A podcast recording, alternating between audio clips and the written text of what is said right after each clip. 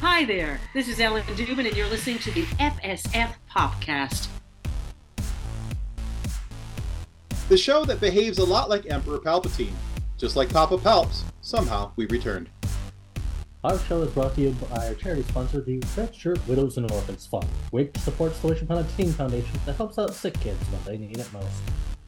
And just imagine the comfort you'll give Red Shirt Crewman number 137.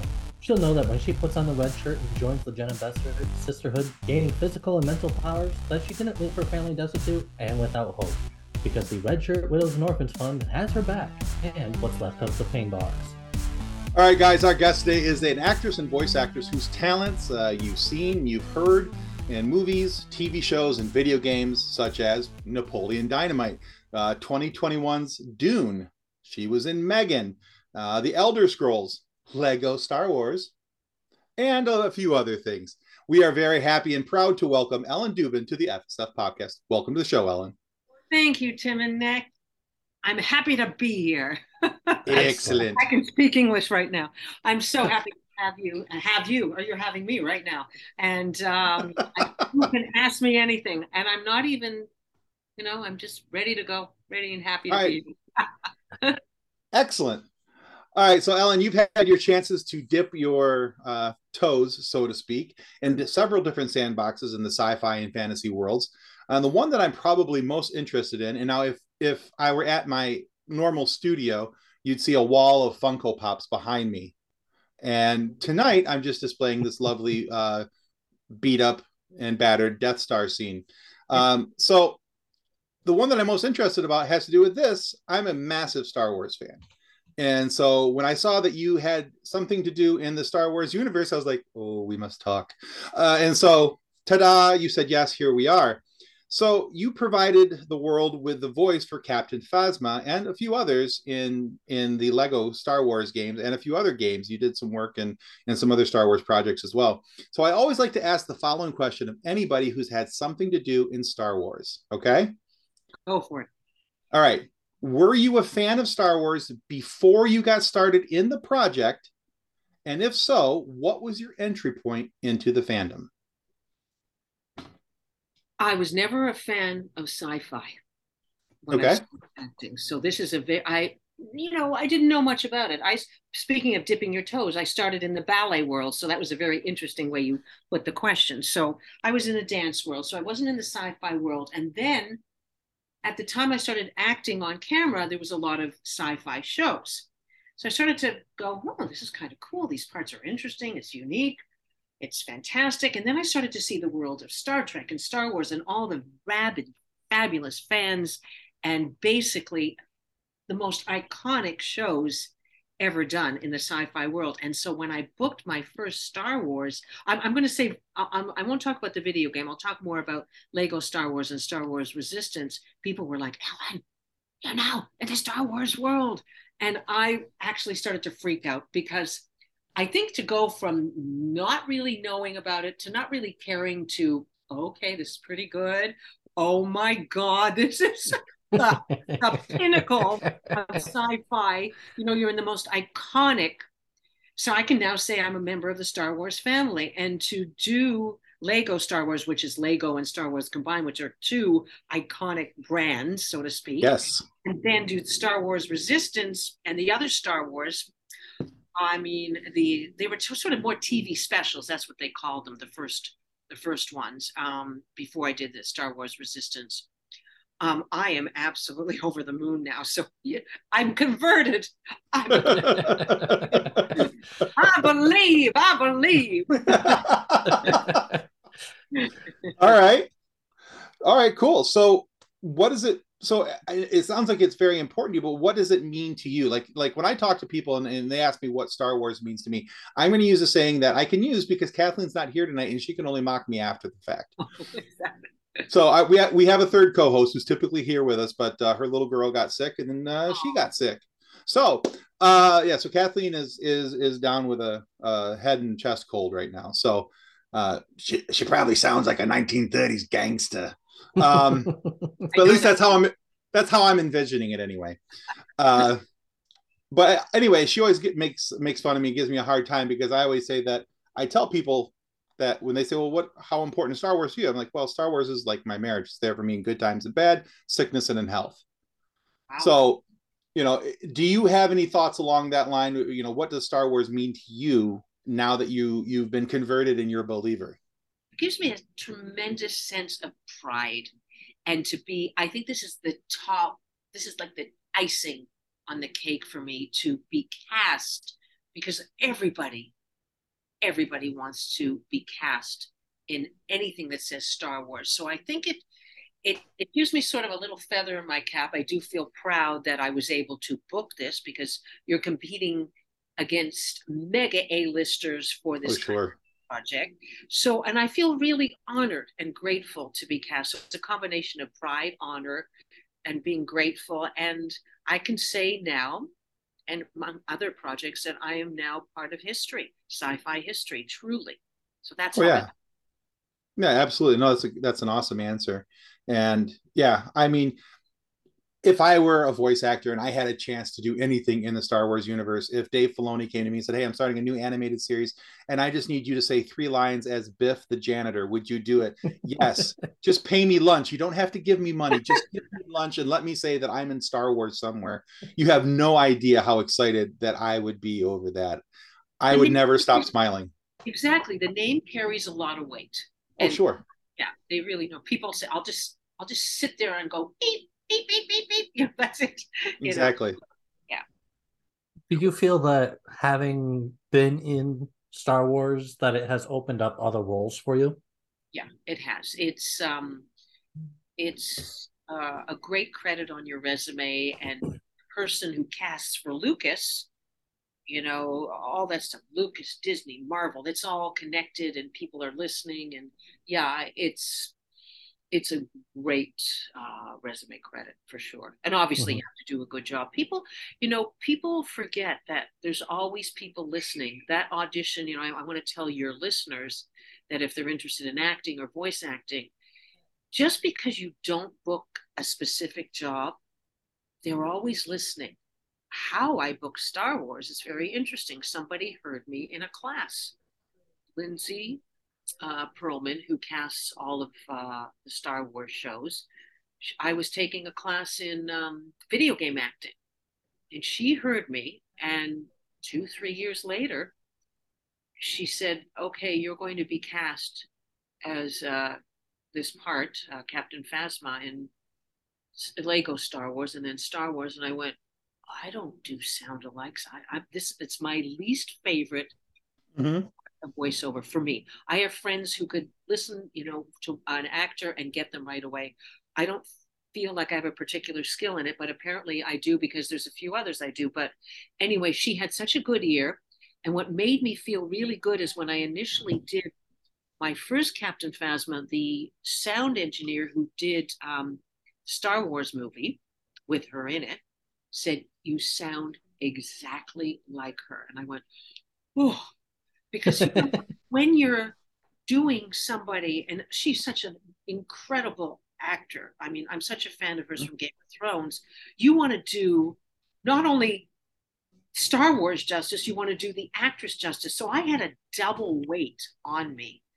So the fact that I convinced people, or however I did it, that, that, it was this, you know, her, uh, and you know, you put in your own nuances, but there's definitely when you re, you know, you're doing an iconic character that's already established, there are markers you have to follow.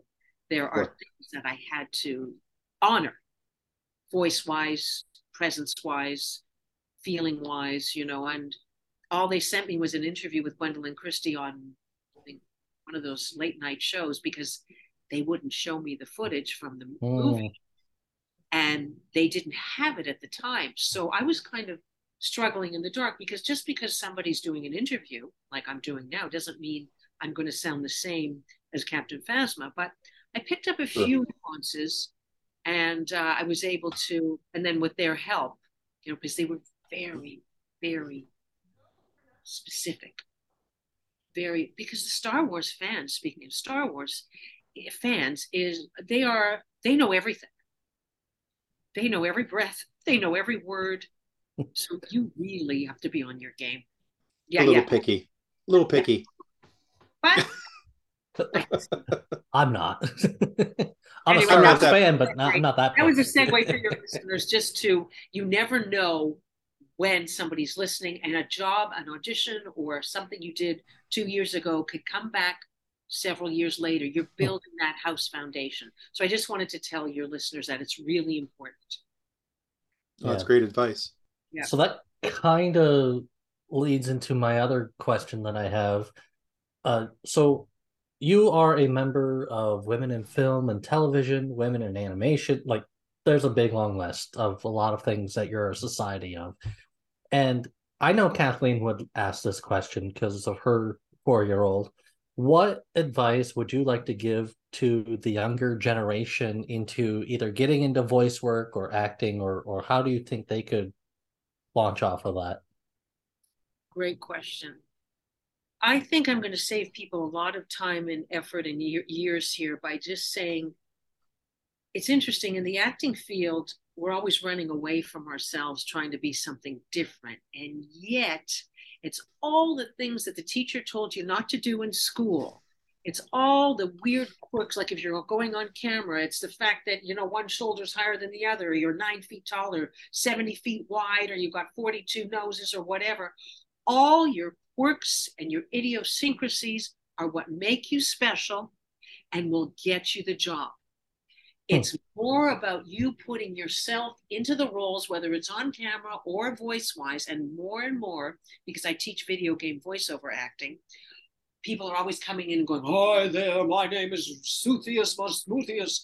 And I'm like, no, let me hear you just say that in your own voice. And that's what gets you cast initially. How you connect to the material, the relationships you create, and all your quirks and fabulousness of yourself. So I would tell people don't run away from yourself. Try and focus on being yourself. I know it sounds really corny, but it is true, true, true. They can hear it, they can see it in an audition if you're on camera like we are now, or if I wasn't on camera and you just heard me, you can feel when someone is trying to put on something phony. Hmm. And we all do that. We all think, what do they want? Hmm, I'm not enough. This is what it is, guys. Here's the secret you are enough. I am enough. Whether you're, you know, no matter what you sound like, because it's not really what you sound like that's important or look like. It's not. I think that's a fantastic answer. Honestly, um, we've had a, we've had a couple of other people who have we've asked a, a similar question to in the past, and you know a, couple of them had similar answers. And and I think the thing that stood out to me was uh, in each person that's answered this, they've each said something similar to the effect of it's it's not about how many silly voices you can do. It's not about you know because when everybody thinks voiceover that's the, the i think the first thing that many people think is oh i have to have a you know this this you know backpack full of, of different voices and i have to be able to do all these different things. You know even though i'm not going to be on camera i just have to have the voices but they haven't gone to study the acting. They haven't gone to study all the done all the different things that lead up to that point of getting that job booking that job.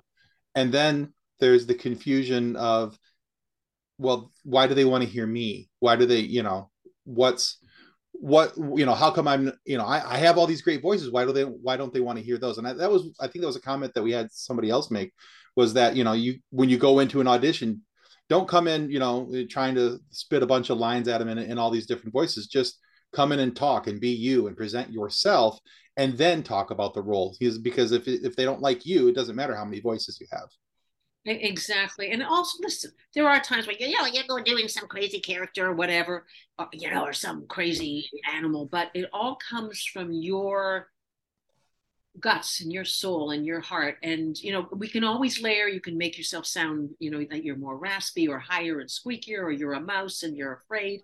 But why is the mouse afraid? I mean, if you really just play a general being afraid or being strong, then it becomes a generalization. And then the voice is like this if I'm strong, if I'm afraid, I'm like, like, like, like this. But why are you afraid? What is the reason? And if you have an actual, it's called, you know, an objective in acting, then it's more connected to you, or else it just becomes, I, you cannot play an adjective as an actor. If you do, it's just hmm. be a generalization. There's a nice tip for all you upcoming actors.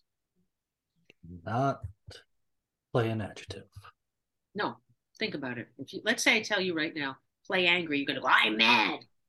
I'm happy. I'm those are the worst kind of types where you're just playing a general thing. Why is, why are you happy? You're happy. You might be giggling all the time. My happy might be, oh yeah, this is not, you know, it's it's nice, and I'm a little shy to tell you about it, but I'm really happy to be here, or whatever. You know. you, you, you. That's cool.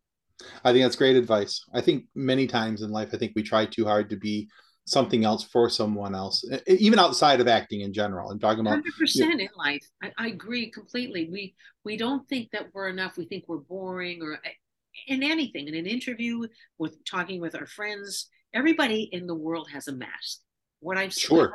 to you will be different than how I talk to my mother or my brother or a salesperson in a store. You know, we all we all play roles every day. Actually. Mm-hmm.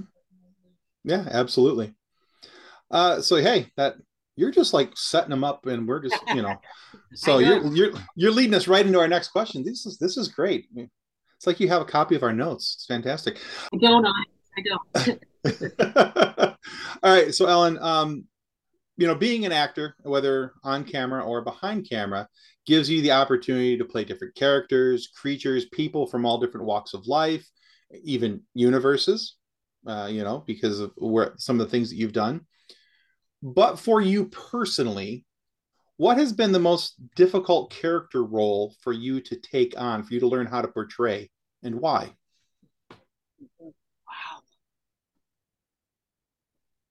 Okay, this is the I always go with the first thing that comes to my mind. So Yeah, please.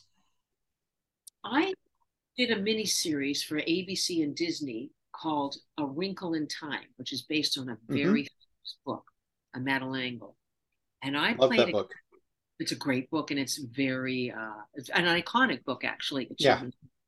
Mm-hmm. And again, about the Tesseract and a sort of a sci-fi element as well, mm-hmm. and mm-hmm. uh, but an incre- incredible message. And I played a character named Aunt Beast, mm-hmm. and Aunt Beast was blind, and it was a two hundred and something pound, kind of looked like Chewbacca.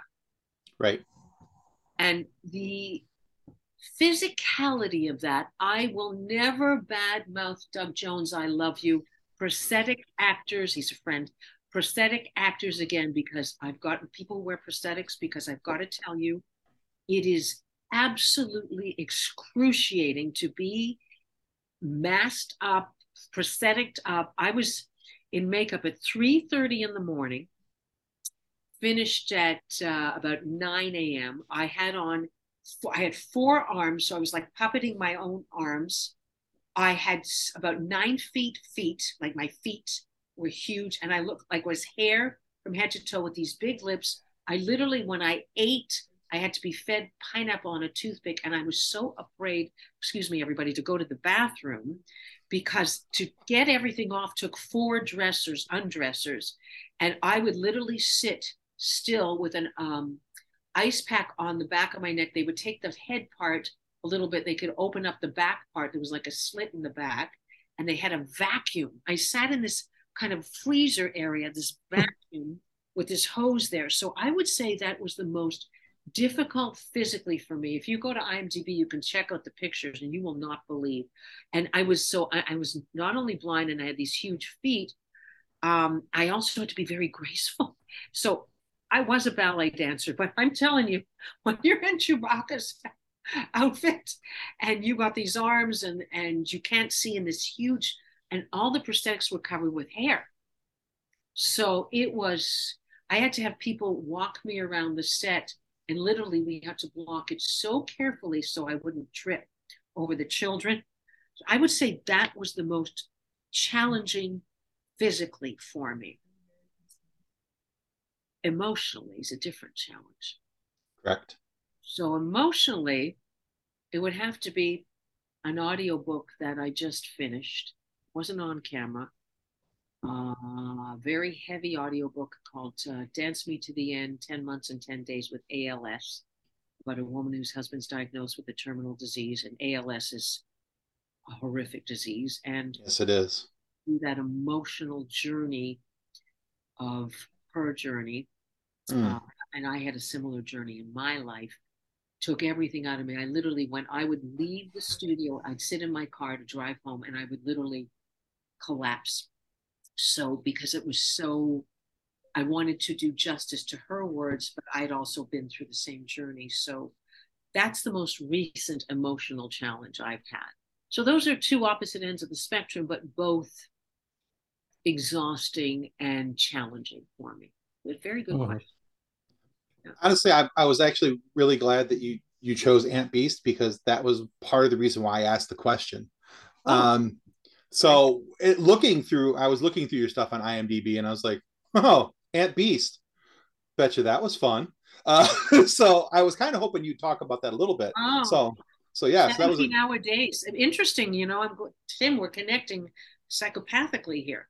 Um, so it uh, it was about a 17 hour day. And, you know, I talked to Doug about it. Um, we did a pilot together called Nobility. And I said, I don't know how you do this. I always admired your work because I think you're a phenomenal actor, and he truly is. Mm-hmm. And I will never, I, I have a newfound appreciation for that kind of work because you have to also project. And I guess having theater training really helps because you have to project past that mask and all that hair and all that prosthetic and, you know, the skin, when you take that off, you just want to. I said to Doug, aren't you want to pull your skin off? He said, oh, yeah, you end up a dermatologist. You're, you know, you're just. it was, yeah, it's it's really something. And even though I, I had the prosthetics, oh, and I had a big fat suit too. And the guy, this is very interesting. I wish I had his name. And I, um, he did all the prosthetics for Platoon. So all the arms that were cut off and all the limbs and this oh this guy i said you've gone from platoon to to uh, aunt beast but uh, he was an incredible he was so knowledgeable about prosthetics. It hits i was we had a great team on that movie a really great oh, team. This is the mini series before the oprah one. Right. was, yeah yeah so thank you. No very cool. So certainly you've had a lot of projects and various projects have found a special place in your heart, but was there one project that was close to your heart that didn't quite get as much love as you were hoping it would get? The one that I loved, I have to say, is my first major sci-fi job was a series called LEXX, which mm-hmm. was kind of the forerunner of a lot of wacky kind of Doctor Who, was sort of a British, German, Canadian production, a, a tri pro, I guess you call that. And it was just before Farscape. It was just before social media became really big.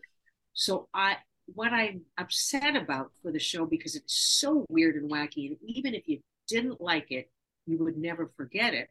LEXX, and I think it's now on various streaming services. Um, I kind of was upset about that. And, you know, fans are now discovering it now. And they go, why didn't we hear about this?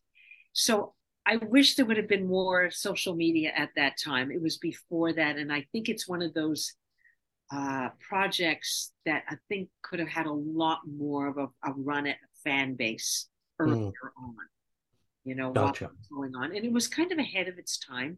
And it, the first four movies of the week, we had Rutger Hauer, we had Tim Curry, we had Barry Bostwick, and the fourth one was Malcolm McDowell. So we had some high profile, interesting men who had done major sci fi stuff. Anyway, if you haven't had a chance to see it, I played Giggerota the Wicked, who was a the comic relief. I was a, a cannibal that basically ate everything in sight and sort of uh, gave the leading man a lot of trouble, followed him around and hmm. terrorized him in a comedic way. So I think that that's what it was. I, I wish it would have had more press. You know. Okay. Well, I will definitely go check that out for you. Yeah. You, yeah, you, it's uh, it's on Amazon Prime right now, so you can watch it there. Oh wow! Thank you for telling me. Oh, it's it's out there, and it's there's a lot of double entendres. Like one of our, the last episode was called Apocalypse Now, and it spoofed um, Apocalypse Now and Heart of Darkness by Joseph Conrad, and some very interesting references. The the producer of the show is extreme. He's a genius. He's a genius. So Paul Donovan, who created the show. So check it out. Check it out. Yeah, looks great. Okay. All right, so Ellen, I typically ask this question of people very early on in our our interviews, but there was important Star Wars business that I had to address with you first and foremost. So this question got pu- pushed to the end. Uh, so now that the Star Wars uh, business has been attended to, I feel better. I know uh, more about my my new Star Wars friend. Um, I can ask this: we because Nick and I and Kathleen are nerds. We love origin stories. We always like to find out more about the person that we're talking to. So, in your story, could you tell us how it is that Ellen got involved in the entertainment industry and what keeps her coming back? I got involved in the entertainment industry because of flat feet and being unconfident and uh, being very shy. My parents put me in ballet class because my feet, I had no arches and I was this geeky, gawky kid and I had no confidence. And she put me into ballet class, and my dad would drive me every weekend. And at the end of each term, there'd be a recital on the stage. And on the stage is where I learned to love live audiences. When it was a dramatic ballet and there was the dying swan, I would always die an extra five beats. When it was a comedy ballet, I naturally waited for it. The laugh and my ballet teacher at the time, which at the time devastated me, she said to me, You're never going to be a ballet dancer. You're going to be an actress. And at the time, I cried because I wanted to be a ballet dancer. But now at nine feet nine, it's probably better that I'm not a ballet dancer. and plus, my knees gave out at 20 years old. So, oh, yeah, there's that. Yeah, the knees, it's not a good career for knees, but it's it's still my favorite. And so, a long story short, it's because of being I'm confident kid and the ballet recitals. And then I ended up doing a lot of stage and musicals and and moved to Los Angeles and did, you know, movies and television in Canada and the US because I'm I'm a dual citizen of both countries. And um, what keeps me coming back is that adrenaline, that love of inspiring people, making them laugh, making them cry, scaring the shit out of them or the poop out of them um, it just um, and I love the fans, and it, it's it's a great distraction in our world to entertain people more than ever.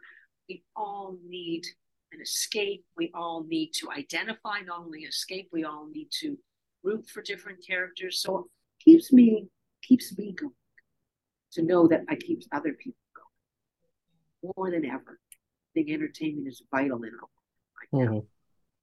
Vital. I think that's an awesome answer, especially where we've been over the last couple years. Had it not been for uh, entertainment, had it not been for me personally, had it not been for this doing this show and and being having the opportunity to talk to people and and, and sit across the table from from awesome people like you and have these conversations. Oh, the padded room I would be in. Uh, yeah. you know. yeah, we all would. We'd all be in the straight jacket. For oh, sure. for sure, for sure. You know, um, and I, I'm so grateful that we had the streaming that we were at the time, the time in the the in, you know in life that we were, so we had streaming services, and I could keep myself entertained with those things during the day, and and I had opportunity to talk with people at night, and there was all these different things going on, even during quarantine, even during all that that stuff. So I very much understand, and, and your answer resonates so so deeply with me because you know I I love that I, I, I love the fact that you know we haven't talked to an answer yet uh, or an actor yet where they're like, yeah, I just I'm just here for the paycheck. Um, or you know, one person say he had a mortgage, but well, yeah, but it, that was only about one particular one particular project he took. He's like, yeah, I I didn't have anything else going. I needed to make the mortgage that month. Um, Let me tell you something. If you're in it for the paycheck, you're in the wrong business. You know? Oh yeah, I'm sure. But it's but it's really very cool to me when I when you know we hear answers like yours where it's you know I do this because I know it entertains other people and that's what keeps me going. That's that's that's more than just a love for it. That's a passion, and then that's that speaks on a whole lot of different levels. And I think that's really just amazingly cool. So I love it. Mm-hmm. And speaking of stories and entertainment, we have a Facebook group that has over 211,000. Yes. And it it's just filled with memes. And a lot of times these memes come from different places and things. but what was something that happened behind set or on set but off camera? Behind set? I don't know. That seemed weird. Behind that the felt scenes. weird. Yeah, that's it. Behind the scenes. I knew what you meant.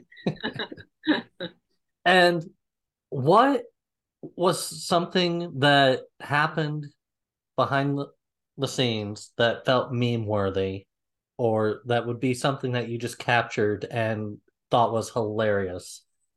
Here's my first instinct. I opened up the door. I see Jon Heder standing there with his curly hair and those teeth that he put in. Is Trisha here? That's a meme. When if you know my face, and only people who know me really well, I literally, it's the first time I saw him on that first take. I literally bit my tongue to get through it, the first part of the scene, because I think it was bleeding. I was laughing so hard because he, what a character Napoleon is. I have to say that as an answer. The first time he opened the door and said, Is Trisha?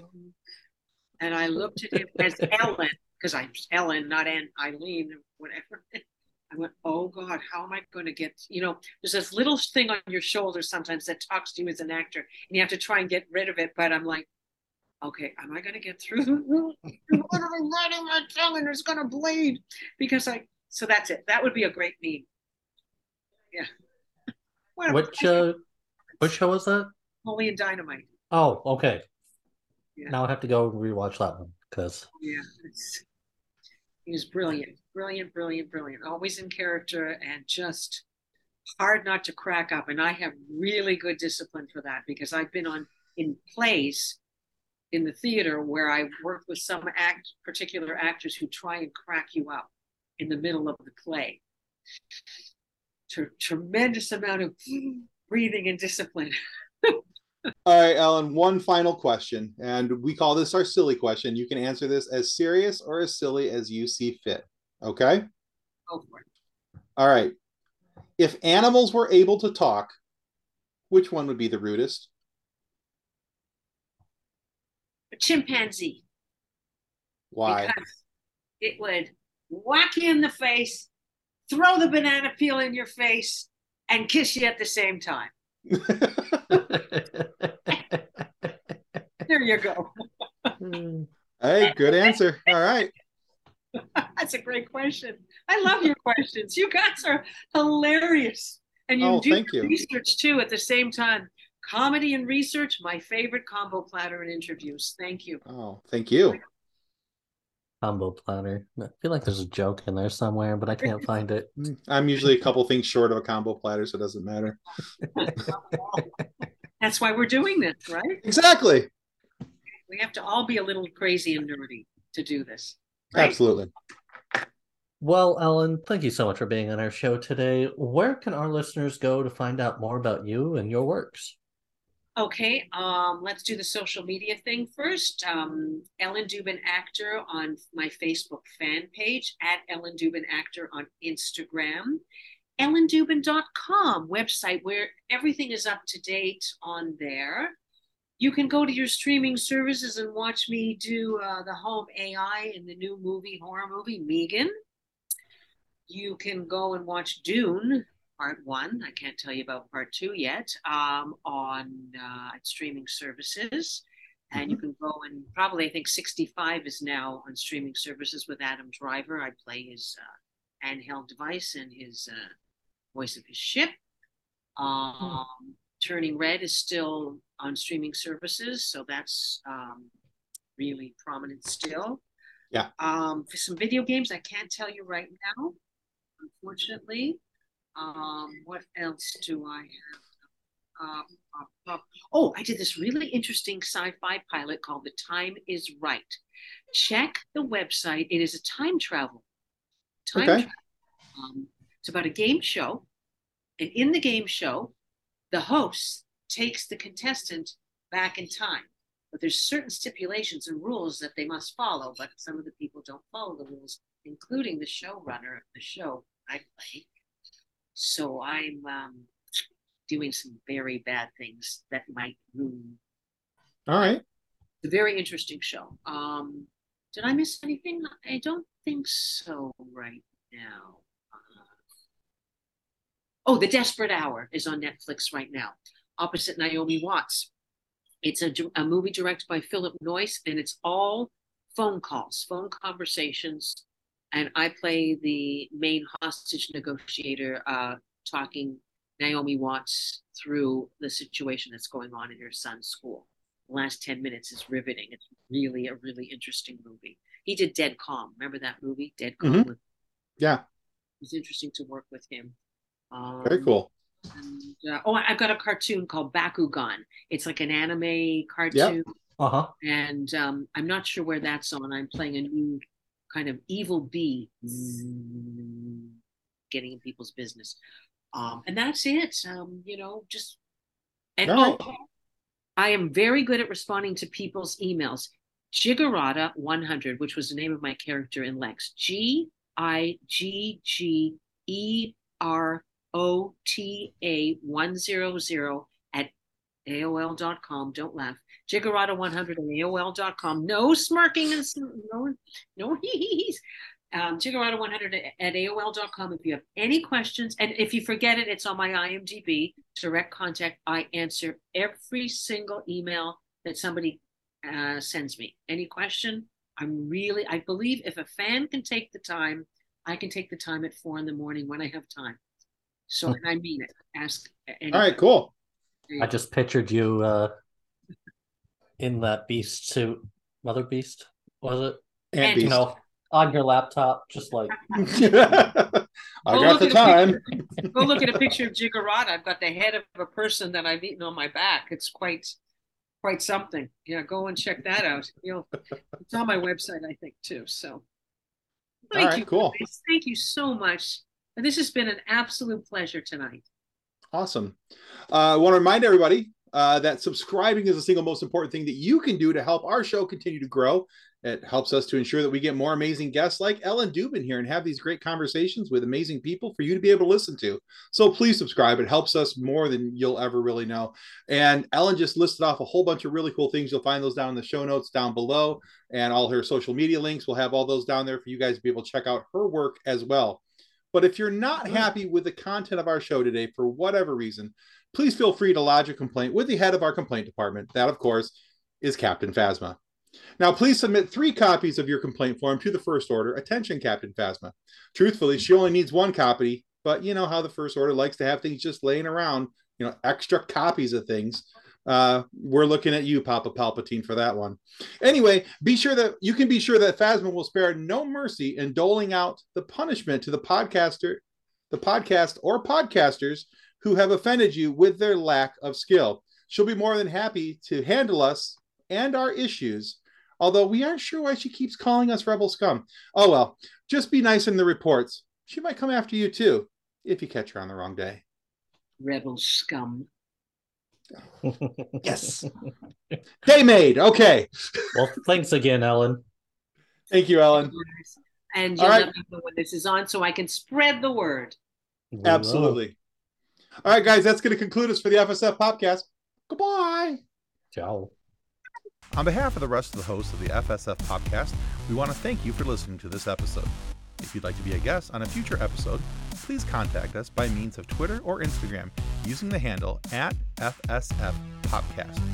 Or go to www.fsfpopcast.com and click on the contact me. Thanks again and hope you enjoyed the episode. Copyright 2023 FSF Popcast.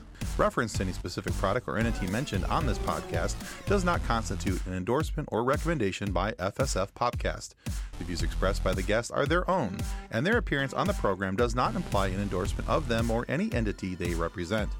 If you have any questions about this disclaimer, please contact us via email at info at fsfpopcast.com. Original music by Jordan Michaels.